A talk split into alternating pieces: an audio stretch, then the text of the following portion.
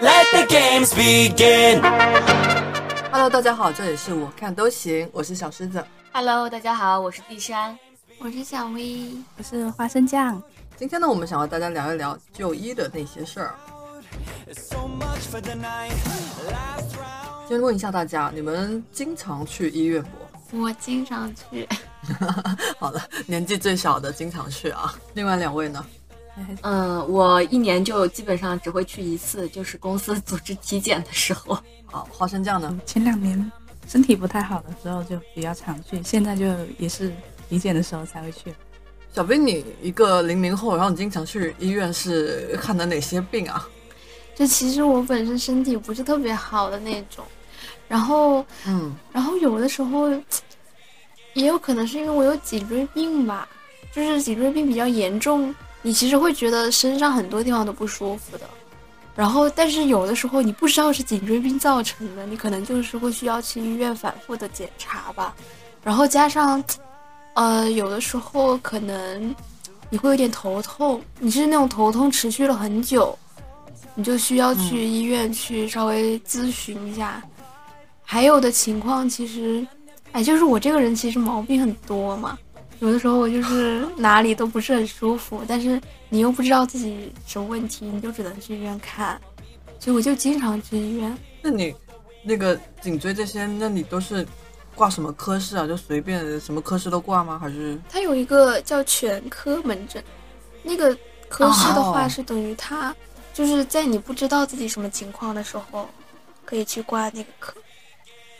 哦，原来全科门诊是这个意思，我一直不知道它是什么意思对思。，然后我其实就是，呃，之前吧也是精神方面不是有一些问题嘛，所以我也会去一些精神科。但是其实这个频频率的话，应该是前两年比较多，近最近的话就没有。那你们在就医的时候有没有什么难忘的经历？有啊，我遇到一个 还还挺不错的一个经历，但嗯，有一段时间就是很突然落枕很严重，就是头也没办法转向的那一种，然后连续痛了三天左右，然后后面没办法，因为它呃连着我整个颈椎，然后太阳穴还有头上面的这些，就是都一直会痛所以我就去了那个对去康复医院去看我的脖子嘛。然后呢，在等等待的过程中，就是里面哇，有一个帅哥，然后 脱就是就是把衣服全脱了，在那里检查全身的那个呃，就是医生在摸他的呃，估计就是看他的肌肉哪里到底是有什么，然后然后然后因为我的脖子又痛又。一旦要动，就整个身子都要转过来，我就好气。我说哇，为什么我的脖是我的脖子有问题？不然我就可以偷很 就是悄无声息。光明正大的偷看是吗？对，然后然后一旦我我我这个脖子这样，我只能整个身子转过来，就会非常的明显，真的会非常明显。但是我啊，难就是，毕竟我们工作的环境就是帅哥非常少，然后看到的时候，哎，忍不住还是看一下吧。然后嗯，对，然后看了一下，就感觉哇，嗯，我这个就是 颈椎可能就是让我。就是痛苦，但是又开了一扇窗，让我看到了帅哥，挺好的。就一个吗？就一个，但是他就是不得不说，就是要联想到最近的那个封神，他就是那种呃运动、运动型的，哦就是胸很大的那种是吗？哦，对，然后很高，然后又是长发，然后我的 Oh my God，仙品，这是什么仙品？然后，哎，就一你喜欢长发男？我感觉他口水应该都要流出来了，这听起来真的，天啊，怎么太明显了，是不是？哎，我先问一下，这是哪个科可以看到此等帅哥？呃，就是呃扭伤康，就是哦专门的扭伤骨骼康复。哦对，他专门做一些康复类的一个医院。嗯哦，但我主要挂的是颈椎科，因为其实我我感觉跟我的工作有关系，我的嗯那个颈椎我也是，感觉现在的社畜就是十个有九个颈椎和腰椎都是有问题的。而且其实觉也睡不好。特别容易头痛，然后情绪超级暴躁。嗯、前段时间我有一个关系特别好的朋友，他就去那个，就是杭州的那个浙江中医院，你们知道吗？哦，这知道。嗯，他说里面的那个有一个正骨的项目，就是他说那个比你在嗯别的医院啊，或者是什么按摩院呐、做都要效果好很多。就是它是那种立竿见影的，它一按，然后你马上就会感觉到很不一样。他说就是建议有颈椎问题的可以去那个中医院试一下。嗯怎，么突然变成插播广告了？这种中医院应该也不用广告吧？应该也不至于要找我们。嗯，我以前去正过骨啊，我觉得正骨真的是还蛮爽的一件事情我都没，有就是你坐在那里，然后一个医生在后面，然后他可能用一只手这样卡住你的脖子，然后另一只手，然后就就在你后面，然后就把你整个头给咔，然后给提 提起来，然后感觉就瞬间你的骨头全部都震了啊！我看的视频就是他们会对准一个地方，然后就趁你不注意的时候，啪一下一对，一一一拧。是的，然后当下拧完后，真的觉得哇，神清气爽。一般正骨是因为你落枕或者有什么其他的这种错位的情况再去正吗？就身上骨头哪里觉得骨头哪里不好都可以去正吧。可以把它当成一个按摩项目。哦，我看过一个视频，就是一个宠物医生给狗狗做啊正，骨我，也看过那个哦那个好可爱爱。哎，你知道吗？啊，狗狗也要做正骨啊？对，就是那个狗狗不知道为什么，然后就给它正骨嘛，正完正完骨之后，那个狗狗就一脸啊 不可置信的表情盯着那个医生。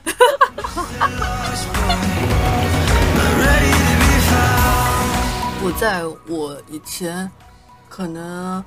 应该是我毕业后第一份工作吧，可能只有二十三四岁左右啊。有一天我就趴到电脑就不不太好了，然后我就趴到那个办公桌下面去捣鼓那些电脑的线，然后就不小心头就撞到了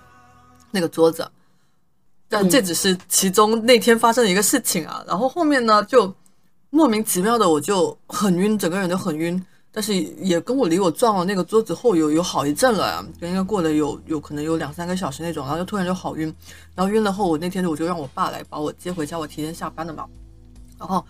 在家里就躺了一个晚上。第二天我起床的时候，我也没想到我整个人我那个我起床准备下床的时候，脚迈在地上，然后整个人没有力气，整个人就晕倒下去了。啊，就头头很重，然后反正就很就就头头重到我完全没办法去，我感觉我的脚都没有力气去支撑我头部的重量。然后后面呢，我爸就看着，哎，不行，就把我赶紧送到医院去。然后去医院的时候，医生就问我说，那个最近就是头部有没有受到什么撞击啊之类的啊？然后我就说，呃，昨天在弄电脑的时候有点撞到撞到头，但实际上我那个撞到头真的是很轻微的，就我自己也也也就是刚好，可能就是这两个事情刚好摆在一起，但我我自己又又不知道他们俩到底有没有关系啊。但是医生这么问，又确实是有这么一个经验啊，有有这么一个经历在，我就跟医生说了，然后呢，他就说，嗯，那就去拍个，那拍拍个片。然后我在拍完片的时候，负责拍片的那个医生嘛，他拍完片后，然后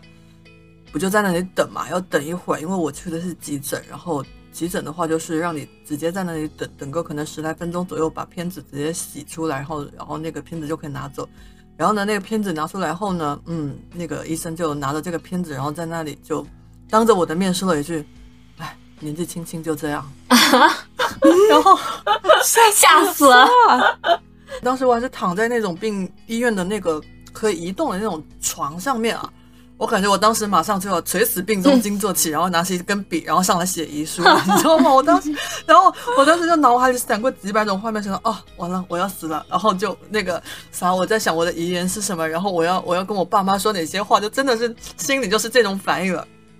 然后后面。就我也不知道怎么了，然后反正我爸就拿了那个片子去给医生看嘛，然后医生说什么呢？我爸也没跟我说，后面呢就输了个液，然后输了个液，然后睡了一觉，第二天就好了。啊，医生说那个片是正常的，我脑袋啥的都没问题，但是我不知道为什么当时拍片的那个医生会这么说，我怀疑他可能说的是别人，然后我刚好听到了。啊，哎呦天哪！哦，然后这件事情就是 我当时的那个心理活动，就我这辈子我都记得很清楚。那虽然可能已经已经十来年过去了，但我真的记得都很清楚。就当时我那个慌，然后觉得说，嗯，就是完了。第一次，就是第一次知道说自己啊，好像已经生命就到这里的那个那种心情啊，哇，我到现在都是没法忘记，所以这个事情就是我就医中非常难忘的一个事情。我现在觉得就是有一点问题，其实还是要及时的去看，因为我嗯之前有一次，就是只是以为自己只是单纯的扁桃体发炎嘛，那个时候其实年龄也不大，不过这种病大家都得过，所以没有当回事，一直拖了很久，也是连续发烧了很长的时间，一直在咳嗽。后来去医院看，然后医生就直接安排我住院了，因为他啊说我的扁桃体整个都化脓。啊，Oh my，需要去住院，所以那你不会很痛很痛吗？就是特别痛苦，但是你会觉得就是疾病就是那样的呀，而且这个症状什么的也没有很特特别的地方，就是那种咳嗽，然后发烧，就正常像感冒一样我觉得小兵你还蛮能忍的耶。啊。对，当时因为我年龄不大嘛，而且我爸妈也觉得，哎呀，就是普通的感冒什么的，他们是没有办法去体会我的痛苦的。哎，你们这一家子都很神奇，就是本人很能忍，然后爸妈也很不把孩子当回事。就是可能就是觉得症状太普通了吧，觉得没有什么问题，而且他们又体会不到我的感受。后来去医院了之后，医生就说这个病就是小孩子得会特别难受，比成年人痛苦哦很、很多倍。他说你孩子肯定是非常非常难受，已经忍不了了，所以就是就是已经到这种程度，是必须安排住院了。我就在哦医院里又躺了很久，就是我的妈呀！哎，那你扁桃体后面有割掉吗？没有啊，其实我的扁桃体很很容易发炎，我就一直想找机会去把它弄掉。我我也是扁桃体三天两头就发炎，但我来杭州后好很多啊，因为之前以前待在老家潮汕地区，就是我们那边的水质是比较上火的嘛，对，湿热比较上火。然后我在潮汕地区就是三天两头的上火，然后上火就扁桃体要发炎要疼。嗯，我也是，我小时候有可能大概十次发烧，有八次是因为扁桃体发炎引起的发烧嘛。然后就来到杭州后就好很多了，因为杭州这边可能水质没有那么上火，没有我家那么上火，就好很多了。但是很明显啊，真的，一回到呃一回家，马上就喉咙疼，啊、啥都啥上火的东西都还没吃，就开始喉咙疼了。我现在就是，你看我现在声音，就是因为前段时间不是也是扁桃体发炎，然后咳嗽嘛，嗯而且我是那种就是有的时候你过度劳累都会扁桃体发炎，然后就是、哦我就是扁桃体特别容易发炎，而且每次一发炎它就很难好，就是基本上你要嗯嗯休养个两周吧，它才会嗯，稍微好一点。之前不是那个我们刘老师刘天一老师不就建议说建议我说把扁桃体割了嘛？然后他跟我说这玩意儿没什么用，然后我但是我总觉得这玩意儿既然长在我身体上，它肯定是有点用的。哎，我之前我之前去看医生，然后也跟医生吐槽过，我说，哎呀，我要不就把扁桃体割了吧。结果那个医生跟你说了一模一样的话，他说你这个东西长在你身上就一定是有用的，他说你不能乱割什么什么。因为那个那个刘老师他就是割了呀，他自己本人割了，但是我就是我觉得嗯我我还是慎重吧。嗯，我小小学的时候有一个同学，他在那么小年纪就把然后你割了，当时的我觉得很不可思议，我说怎么可以随便把身上的器官割掉？但我现在长大了，觉得他做了一个非常明智的决定。into my salad door, and we'll be jolly friends. 我从小到大，我去医院啊，我去的最多的科室，或者是应该说去的最多的专科医院，就是牙科医院。哦 no，听起来就很痛。我从小到大，我感觉我就是我，自从我会挣钱后，我医保上面的钱全都是贡献给牙医的，甚至都完全是冰山一角就不够的那种。从小就是牙质比较不好，就连医生都很嫌弃我的牙质的那种。然后呢，就我从二十出头的时候吧，我就里面的那些牙齿基本上全部都蛀光了，都是蛀牙的，然后就全部都补补掉，然后到现在有一些都补的都。就补的那个牙都不好了，还得重新补的那种。我到现在哦，就是已经这么多年了，我走到牙科里面去，然后听到那种滋滋转牙的那那个那个嗯滋滋滋那个转的声音，我都会瑟瑟发抖，你知道吗？你别说，你现在一说，我都感觉牙齿有点酸。然后想分享一次去拔智齿的经历。嗯就我的智齿是长得比较离谱的，就下面的智齿是长得是横着躺在牙龈里面的，哇就它不是冒出来，它就横着躺的那种。然后之前有一次就是在回老家，在老家那边拔的时候，不就是拍片嘛，然后医生那个医生就拿着那里那我的那张片，然后在那里。愁就是眉头紧皱，然后拿着那张片，然后在那扶着他下巴看了我那张片，看了五分钟。然后那五分钟，我坐在他的旁边，我就是那种坐立难安的那种。我心里想，医 医生你到底行不行？你不行的话，我可以换个医生，我不是非要在你这里拔的，拔了拔了。我的心理活动又各种心理活动又很复杂的。然后后面呢，那个医生他就可能在想，哎呀，人也来了，没办法，他硬着头皮也得上了。来都来了，对，他也这样，他也可能想，哎呀，我来都来了，我也想，哎呀，我也来都来了。后面就就还是给他拔，但是我事实证明就是，嗯，那个医生的技术可能真的不太行。然后呢，对我我那个我那个牙齿拔完后，我在家里我晕了两天，因为那个牙齿就是完全他靠暴力。就是用那种什么，那个什么锤锤子啊、钳啊什么什么，Oh 就就很暴力的拔出来了，拔了半小时。然后我在家里我头晕了两天，嗯然后呢，后面这个牙齿拔完后还发炎，发了大概反正要是过呃前前后后大概三个星期才恢复正常才好。然后我当时我就想，我他妈的，我看到那个医生在那眉头眉头紧皱看到我片子五分钟的时候，我就应该拔腿就跑，我就很后悔。唉那他这操作过程好像也没有必要去医院吧？你自己应该也能操作一下。那自己在家搞不了吧？我那个牙是躺个横的，我看都看不见，我怎么拔？它得割开，我现在都不知道智齿的那种痛是什么痛，因为我感觉我的牙齿有的时候它就是会突然很痛，孩子，有些话不要讲太早，有些有些痛咱可以不用感受啊。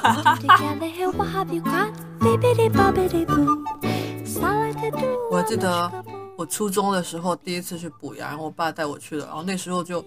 根本不知道自己里面住了那么多牙啊，可能也跟小时候没有很好的刷牙习惯有关系啊。因为那时候初中应该应该好多年前了啊，可能二二十多年前了。然后那个啊，也没有二十多年前，夸张了，夸张了，应该二十年前有的啊。然后然后那个医生就问我爸说，嗯，要补哪种材质？然后我爸就问他有什么材质，然后医生说，那有那种就是银的，然后就外面就看得出来，然后要么就是陶瓷的啊，那个那个陶瓷的外面就看不出来，然后银的嘛比较便宜，陶瓷的嘛就比较贵。然后因为我的就是补在里面的那些牙齿嘛，然后我爸就说。啊，反正里面看不见，补点银的就好了。然后我就不，我就奋起我当时我就差点从从那个那个那个床上面我又跳起来了，然后我我就我就跟我爸说不行，我要补我要我要补那个我要补陶瓷的，我不要我不要那个笑的时候，然后里面一堆银色的东西在那发光闪闪发光。然后我就当时我就被我爸这句话我就差点哭了，我就想象说我奶奶就是那种补了一口那种银牙那种银金的那金牙，我奶奶是金的，哇金的。哇，就是就可能奶奶那个嗯以前他们那个年代，就是也可能只有这种技术了吧。然后就想，我不想要跟我奶奶一样满口是金子牙齿，然后我就跟我爸说，啊不一样，我要我你多花点钱给我补点陶瓷的。我爸后面说，哦好好好，可以可以可以。哎，他那种陶瓷的，为什么就是我没有没有这种经历？那种陶瓷牙真的不会很容易碎吗？它不是陶瓷吗？现在技术应该很发达了，现在叫烤瓷牙吧。现在应该没有人补那种什么金啊银的了吧？嗯，除非 rapper，啊，rapper rapper 应该也不会去补个金牙吧？哎，这话好得罪 rapper 哦。等一下我们。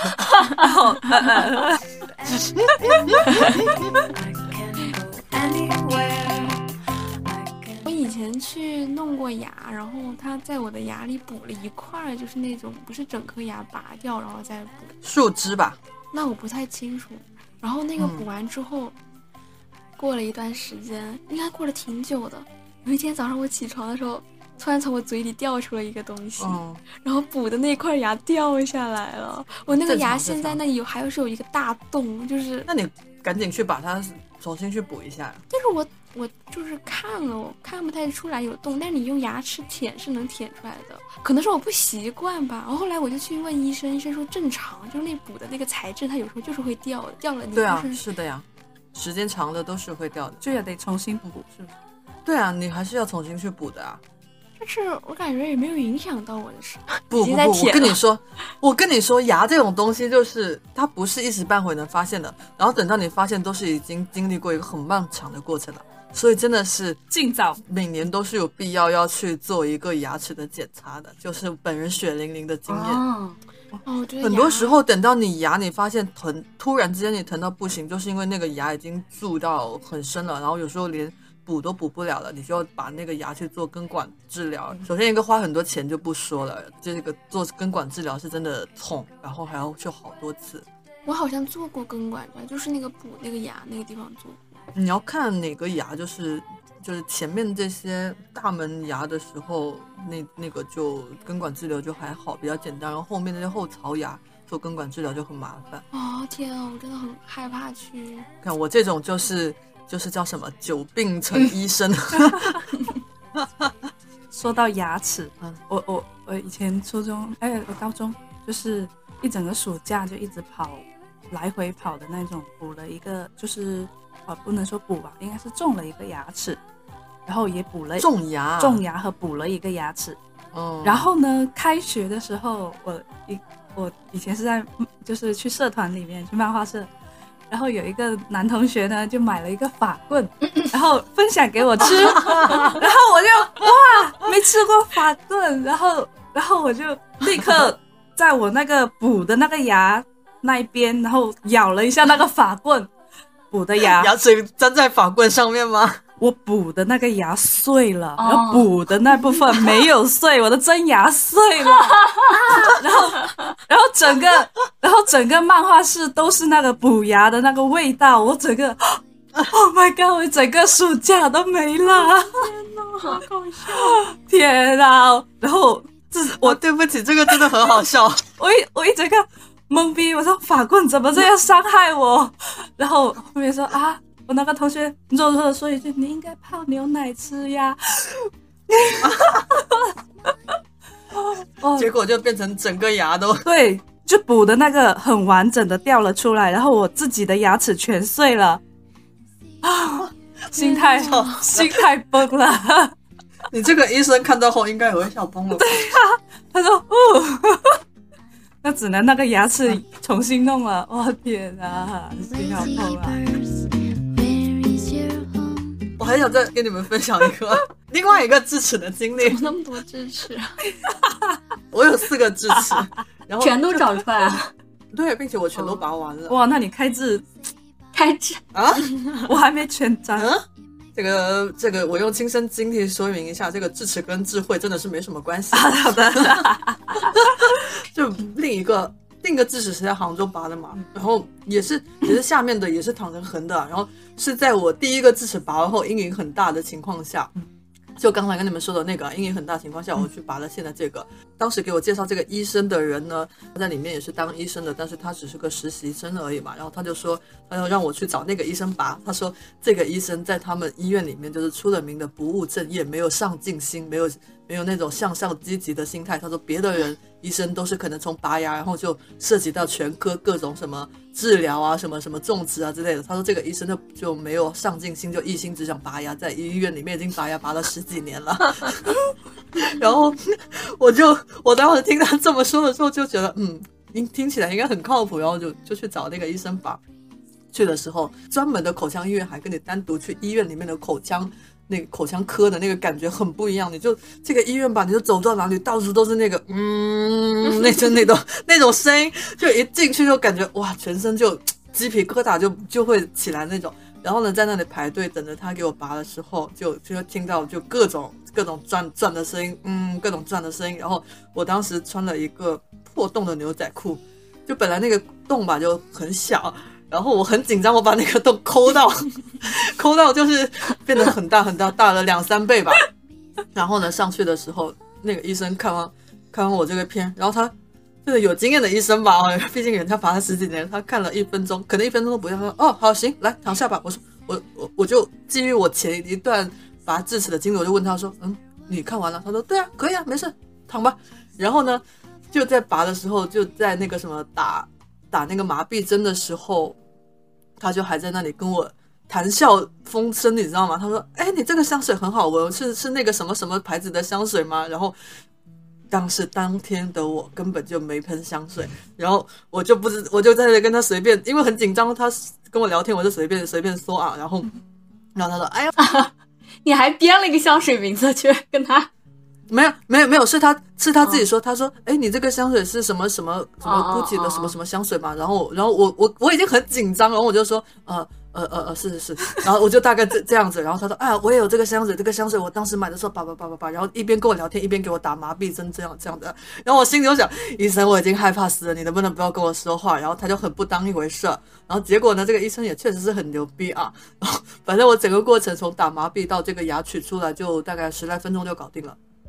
然后。后面就缝线什么嘛，然后缝完线后呢，他也不给我开药。我说，嗯，医生，你不给我开药吗？他，然后他就一脸懵的看着我，他说开什么药？我说啊，那万一我明天疼呢？他说，然后他就懵了，一下说，哦，你疼的话，你就去吃一点你们女生来大姨妈的时候吃的那种止疼药就好了。我说，哦，好的。然后那个医生事实证明真的很厉害，我第二天。一点事情都没有，当天有什么事情都没有。第二天我就在垦天金麻花了，真的假的？对，真的啊！哎，你记得你们有一次就你们三个人一起去杭州找我玩的时候，然后我不就跟你们说我刚拔完智齿嘛？然后你们当时那个大秦和烧高他们听完我的这段拔牙经历后，他们说：“哎，要不要在杭州拔个智齿再回汕头？” 技术太好，哇，他游刃有余的感觉。不过我就刚才诗诗说的那个医生不是会一直跟你聊天吗？他其实是想让你不要那么紧张。是的，就我后面我跟别人说的时候，然后说其实这个医生呢就是很好的，就是他怕我紧张。但是我当时我真的想的是，你不要跟我说话，求求你。你们有去医院看过心理医生吗？哎，没有，但是我还挺想就是采访一下，如果有人看过。因为我看很多人说，就是在医院里面的那种，呃呃，精神科还是什么科，然后去做心理咨询，好像就不是特别，嗯，效果不是特别好。我看过，我也看过，我也看过啊。我们这 怎么大家都有精神？那那我们分享一下。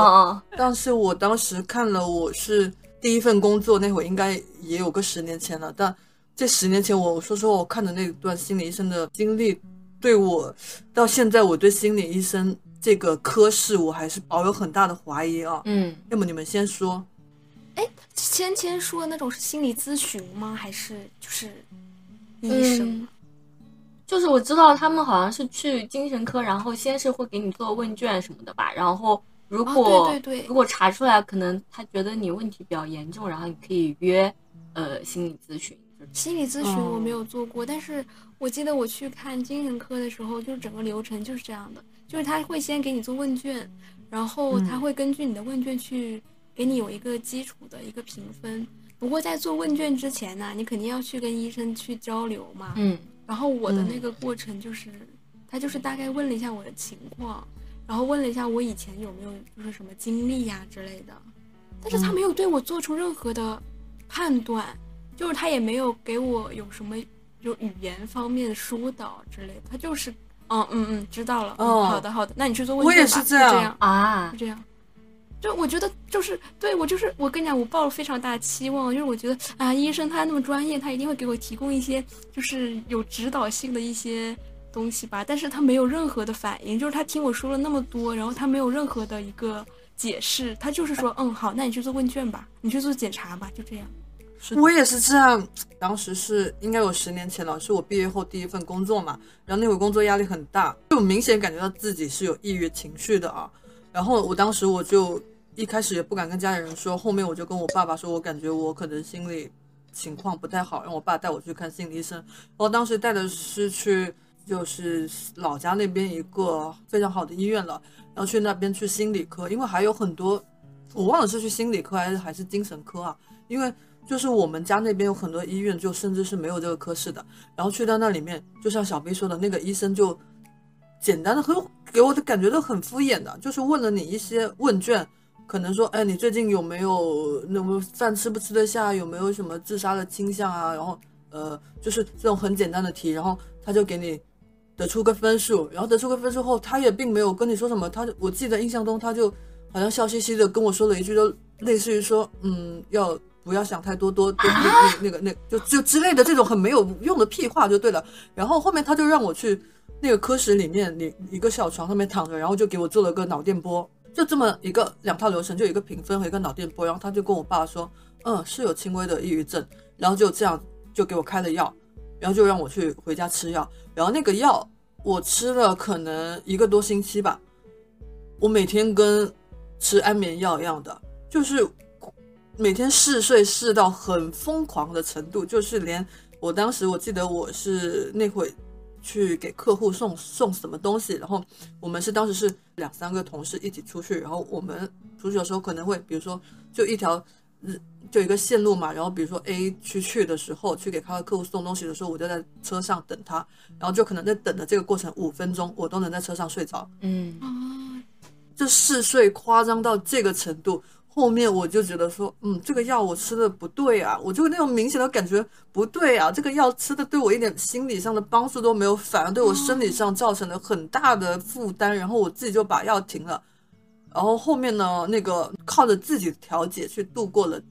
某一些难关吧。但是这一段心理医生的就医过程，真的对我现在对心理医院的心理科，我真的留下一个很不好的印象。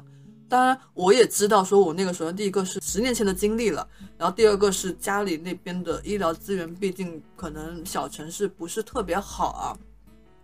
那但是呢，真的是留下的印象，导致我现在我真的是对，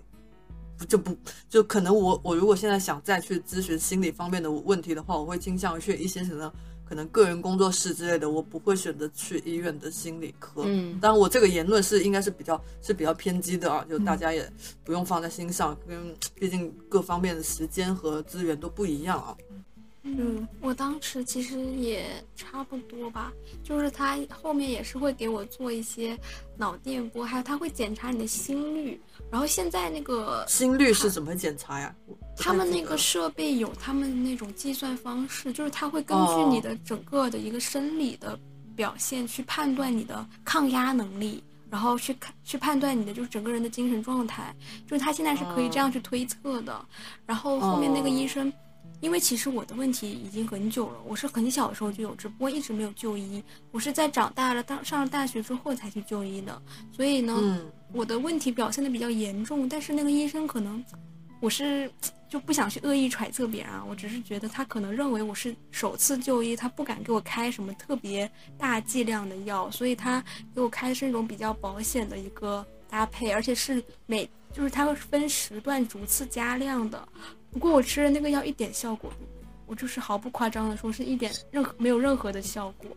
那你有像我一样嗜睡吗？也没有，我就是没有任何表现。然后。嗯而且我觉得也可能是公立医院，它本身就是大家都会去看，所以这个医生他考虑到效率的问题，他没有办法，就是会花费很多时间在一个病人身上。就如果说需要去解决你心理的问题，最好我还是去找那种专业的心理咨询吧。我也我也不知道我我们俩这些，我们俩这种言论会不会对，也就是一些医院可能也不太公平啊，也说不定只是可能我们俩刚刚去的那个医院就是，呃，可能也是医生的一些治疗手法我们不太了解啊。但是我看就是很多网络上他们分享，好像大部分情况 都是这样，就是可能去那种呃比较全科的医院做这种检查，它主要是去判断你有没有病理上的问题，然后具体的心病理上的问题，对，就比如说你有有什么呃病变啊，或者是不是什么就是生病导致的，我也不太清楚啊。就是具体的心理疏导，它是要嗯、呃另外去约医生面谈这是种。的，嗯，那我就说一说我的经历吧。嗯就是呃，我是属于那种两边，就是心理咨询，就是小工作室那种，我也去咨询过，嗯然后医院我也去做过的那种。但呃，先说医院的吧，医院的经历就是像刚刚第三说的，他就是排除病理，然后但是我的呃经历可能是倒过来，我是先看先去工作室先做心理疏导，然后后面不行才去医院。因为心理疏导这个，我觉得就是它费用也是挺贵的嘛。然后很贵，然后，但是他咨询的状态也没有达到我自己很理想的状态，他会反复的去问你，你到底怎么想。然后嗯我可能第一，啊我第一次的时候，我觉得我是愿意透露我的想法，但我去的第二次，他又反复问我上一个问题，我说我上次不是跟你说过了吗？为什么我还需要再复述一遍？但是我我当时的状态就是，你反复问我，只会激怒我，因为就是哦会让我觉得说我一直在把自己的伤口扒开，然后你并没有把我的话给听进去，或者起到一个就是心理疏导的一个过程。然后他的心理疏导就是啊，你要去听一些什么轻松的音乐，然后早点睡，然后我会觉得我靠，我这个一我次突然觉得这个钱好好赚哦。我一次 一千多的咨询费，就打水漂的感觉，巨贵无比。然后后面我把我买一开始状态不好，我是抱着很大的期望去去买了这个疗程，一个疗程就是呃只有五次，然后一次大概一千二左右。哦然后后面我就把好贵，好贵呀、那一次多久啊？大概半个小时吧，然后。哦，对，那那有那我又觉得就是只去了第二次，我就觉得很不爽。就是我本来状态就很不好，你还这样子，我就并没有起到开导我的作用，然后反而就一、一嗯遍遍的反，就是问你，然后嗯后面我就呃把咨询费给退了，然后就是去了医院去做检查。医院嗯就他就是病理排查，然后后面确实查出来是因为我的长期作息就是压力太大，焦虑特别严重，之后我的睡眠不好，导致我脑内的一些呃，我我忘记那个名字叫什么，就是平衡不了我的情绪了。它哦所以才导致说我的那个精神状态非常差。我当时嗯，好，我觉得这个哎，OK，我终于找到了一个原因，但但我觉得哦坑的一点还是药，它药也好贵，就是嗯，呃后面是呃医保加一些呃商业保险，才把那个钱给填平。我那个大概看了三四千块钱的药，很夸张。他那个哇，，对，真的很夸张。那个药三四千块是吃多久的啊？吃他给了大概是他没有说多久，他只是开疗程，大概是一、嗯对，他是开疗程，对，他是开一个疗程多少？多少天是一个疗程？嗯，这个有有一点点忘了，他就是我嗯我拿回来大概一大箱的药，就是一大箱，对，半年。差不多一嗯，估计就是我半年三四圈，感觉倒是可以接受。我以为是那种可能半个月、一两个星期，然后要三四但是但是中间哦药是开了，但中间还得再去看医生的那种，就是嗯他要求我，我不知道其他人是怎么样，我是我是这种情况。然后他的开的药就是有那种，呃，导致你跟你的状况一样，就是吃吃完药就是，呃，思维思思维迟钝，然后对嗜睡然后感觉就脑子已经转不动的那个感觉，就强制让你睡觉。然后还有一个药，嗯它就是贴在你的太阳穴的那个颈部，哦，它让你嗯。强制睡眠的那种，反正一直就是停止你去想东西，然后让你睡觉。然后我自己又是做创作类的工作，我会对这我会我对这个反而会让我加重我的哦心理状态很不好，我会觉得说，我靠，我吃这个药之后，我连工作都做不了了，那我嗯还真的要弄这种治疗吗？但是就是处于矛盾的状态吧，就又不得不治疗，但一旦治疗你又完全没办法工作，然后当时就是啊，就很就是对生活就是还有工作什么的，就我就是无法前进的感觉，当时有很严重的，哇，后面没办法我深刻理解。对，嗯后面觉得好像都没什么用，之后可能我就，呃，可能就是极极端的环境下，自我保护的意识就可能就立刻把工作给辞掉了，然后就 就在家大概休养了快两年的时间，然后哦，嗯，有一年的时间是几乎不出门的，然后就一直可能在自我治疗，因为我感我突然就对这种很抵触，去看医生我也很抵触，因为感觉他就是只是没用。没有用，然后我也是，我对也是，但我不确定，就是真的病理上的肯定非常有用，但我感觉我的情况可能更多是因为现实的一些因素，然后很多的原因导致我是会有这种心理问题，但我不排除说，对，不排除辞职后就什么都好了。辞职，对，最好的心理治疗，我觉得是辞职。就是辞职。我当时是吃的那个药，嗯它是也是开了那种辅助睡眠的药，嗯就是我嗯那个药是搭配的开的嘛，嗯就是他会开一个辅助睡眠的药，然后再开一个去控，就是他那个药就是分泌多巴胺嘛，就是它会嗯让你的情绪稍微好一点，哦。嗯，对，啊，然后就开了这两种药。它是要分，也是刚才卡仓说那种，它是疗程的，嗯。就是它不会，它也没有明确告诉你一个疗程多久吧，只是说它嗯。它会跟你说，你大概两天你要加一次量，然后两天之后你三天要加一次量，就类类似这样去递进去加药那种情况。我当时吃了就是没有任何作用，因为我本身其实睡眠特别差，嗯。我就吃那个特别希望那个那个治疗睡眠的药能缓解一下我，但是我吃了之后其实确实是有调整啊，它会让你能睡着，就不至于像嗯。之前那样完全睡不着。但是呢，但是你吃到后面就没用了。吃到后，面你又开始睡不着觉了，而且你反而就是有种反噬的感觉，就是你反而变严重了，你就整个人的压力特别大，你就会觉得为什么我吃这个药没有任何作用，就是你会就去想这个问题，然后你就会让你的精神压力更加严重而且你会对医院有一种失望的感觉，就是你会很抵触，因为你本身精神状态就不好嘛。在这种情况下，你很难用正常人思维去考虑这些事情，你就很抵触医院，你根本不想回去看，你就觉得没有任何用，你就想自己一个人待着，就是你反而精神状态会加剧。嗯，哎，我就听下来觉得都好难啊，好难啊，大家关。键是没有说外部能给到你一个很好的解决方案，感觉你们最后都是靠自己去调节，然后解决的这个问题。是的，刚才花生酱说到说他去找心理咨询的时候，然后心理医生可能不断的问他为什么，呃，就是问他让他自己去说嘛。嗯，我之前听过一些，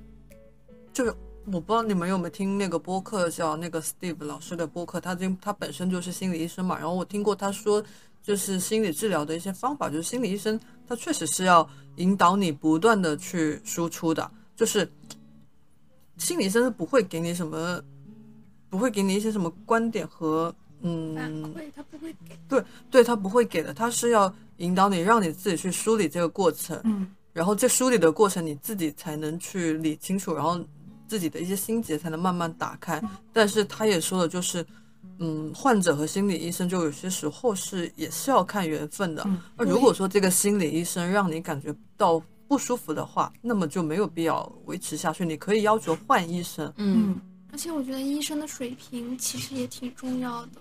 我之前看了一本书，对我之前看了一本书，你们应该也听过，就是那个蛤蟆医生去看哦，我看过。啊，蛤蟆先先生去看心理医生，然后他嗯其实就是像刚才花生酱那种治疗的方式，就是那个猫头鹰，他就是不会给你有任何的反馈，因为他是心理医生嘛，然后就一直也是他是一直在反问蛤蟆先生，然后他就在这个过程中。就是让蛤蟆先生自己知道自己到底是什么情况，他会有一种很嗯理性的角度去分析自己，然后你慢慢的知道自己是什么情况之后，你就会变得比较坦然。不过他们两个之间是有那种默契在的，但是很多人其实，在跟医生他会本能的有那种抗拒会陌生的感觉，但是在这种情况下还要被经历很多的反问，就很难，对，真的有效果。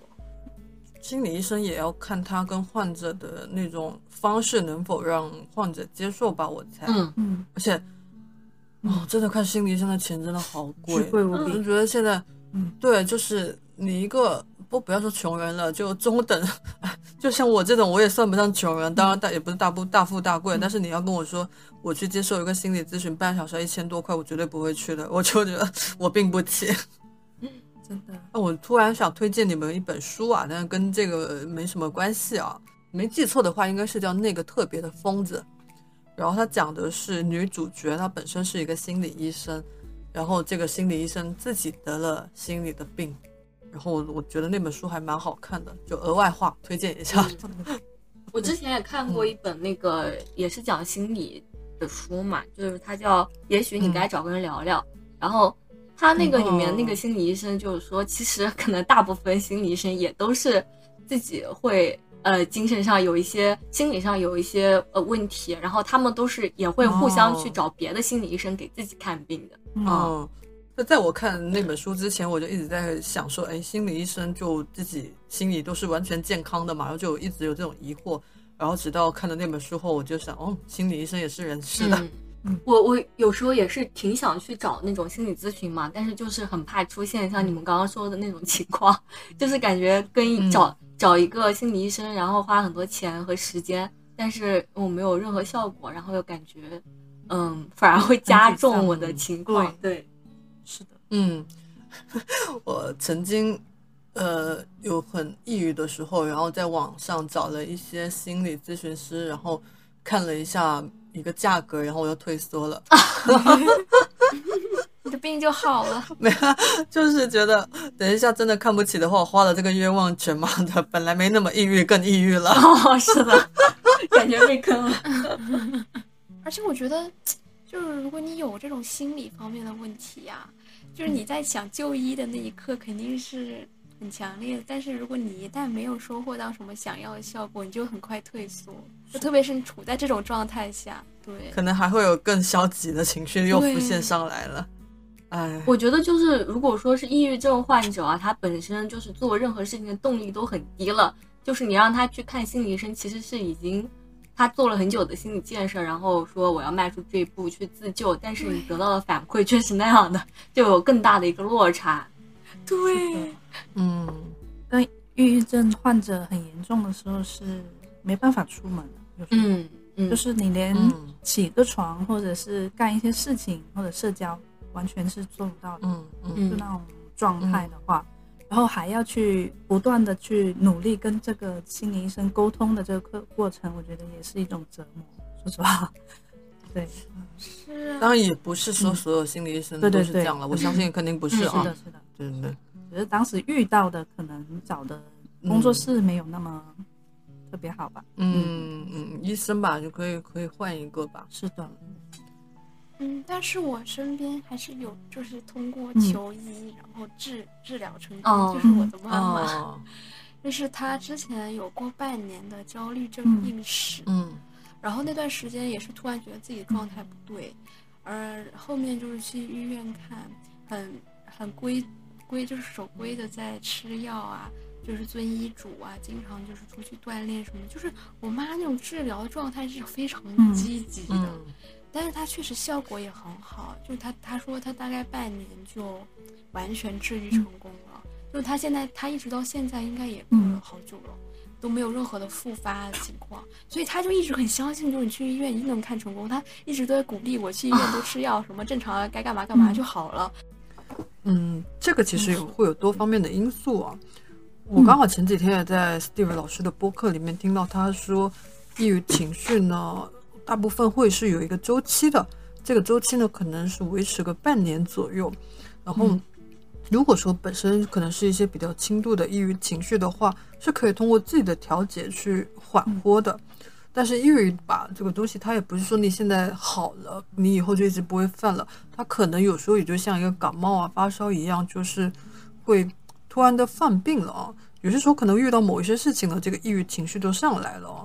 当然，有条件的话，我们还是希望大家嗯能就医的话，还是及时就医会好一些啊。就不要因为我们几个人的一些个人经历，就去否定了心理就医这件事情啊。这是我比较担心的一个点啊。毕竟我们几个人的经历是不能代表所有的，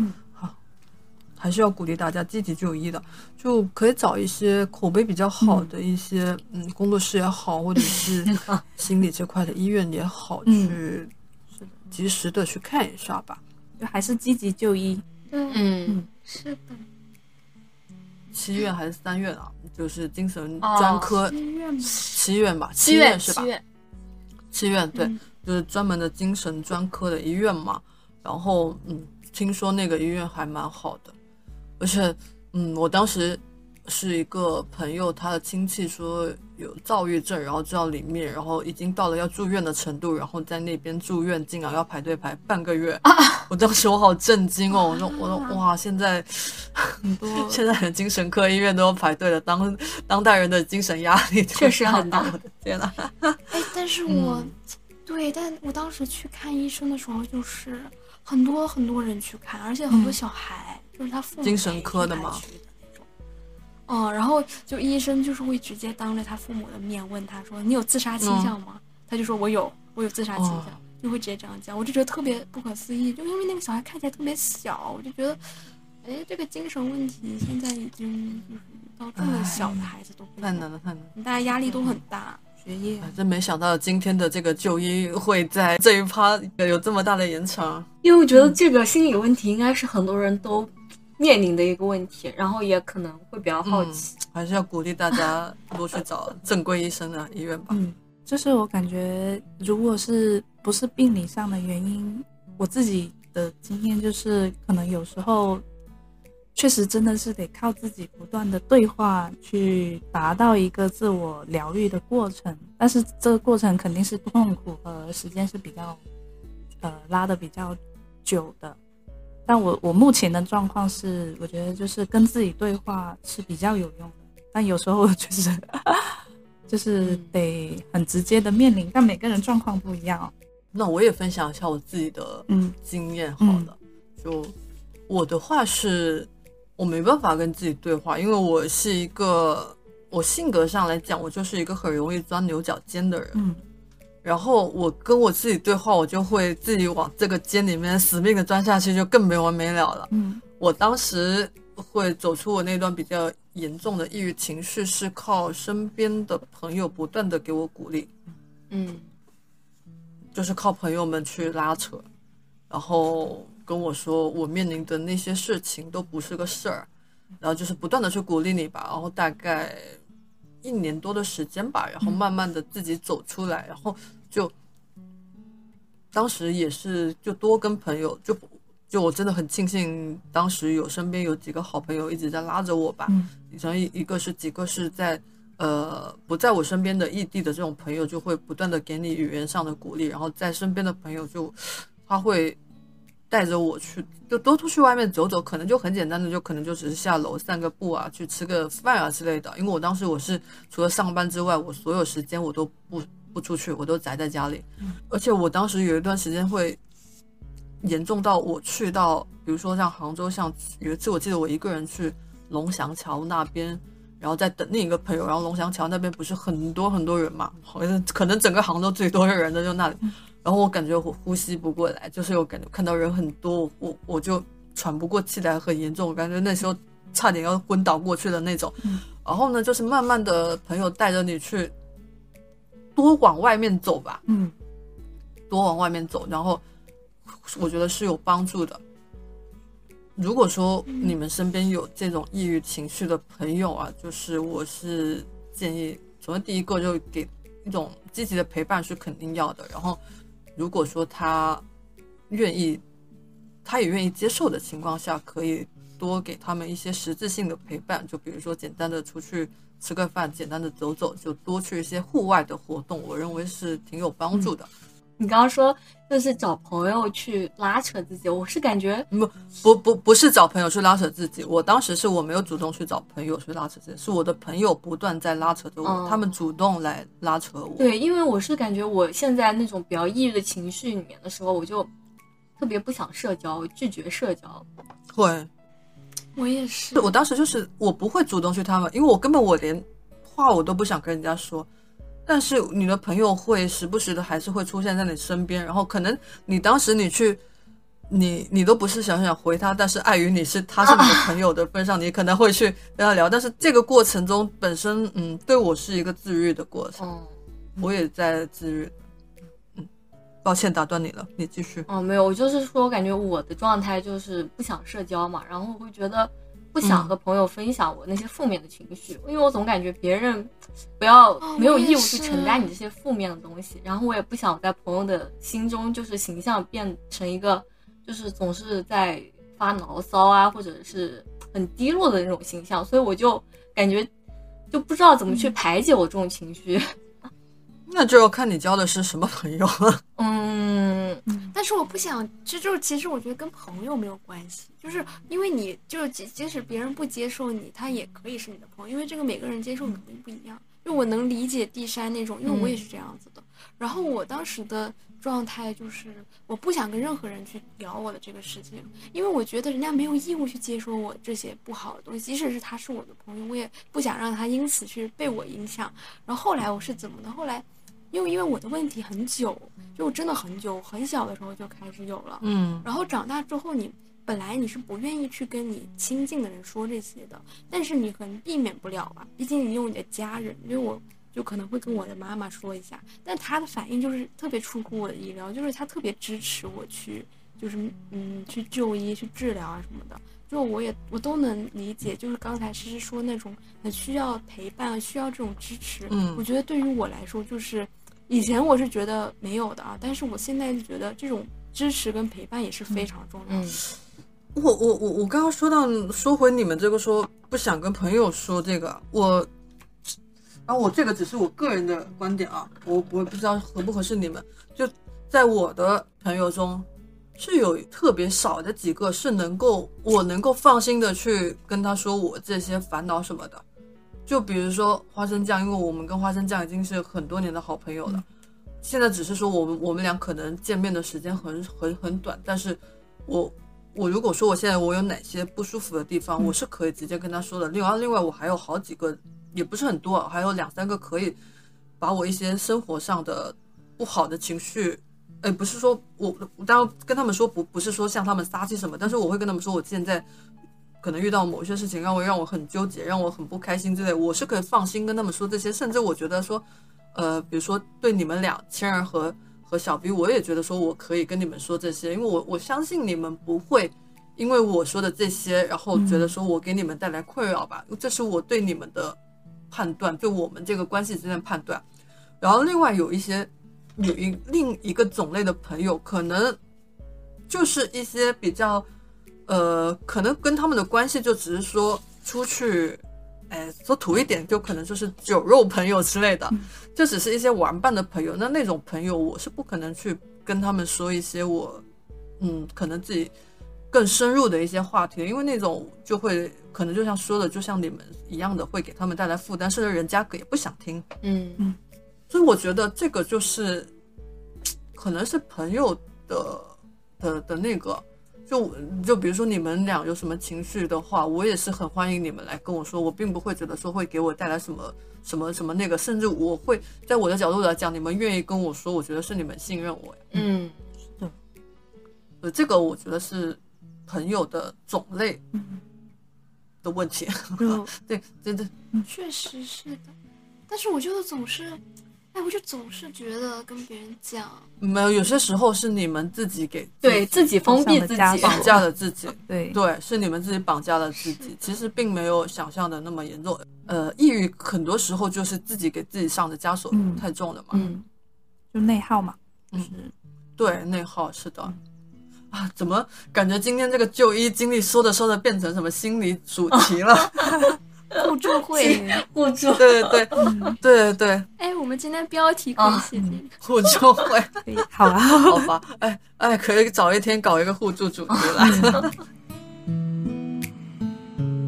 本来我们这一期的就医那些事儿，本来预计的是聊一个就聊一期啊，就聊一个小时差不多，但是没想到我们聊到现在聊了一个多小时，然后我们还有很多没有输出的，所以我们临时决定了把我们这个就医那些事儿这个主题分成两个部分，分两集，上下两集。那么我们下一集再来分享一下我们在医院里面见到一些人形事故啊，还有另外我们小一说，嗯，他的难忘经历到现在一个多小时了还没有说出来，那么我们就这一期先这样，然后呃下一期我们再见，嗯，好的，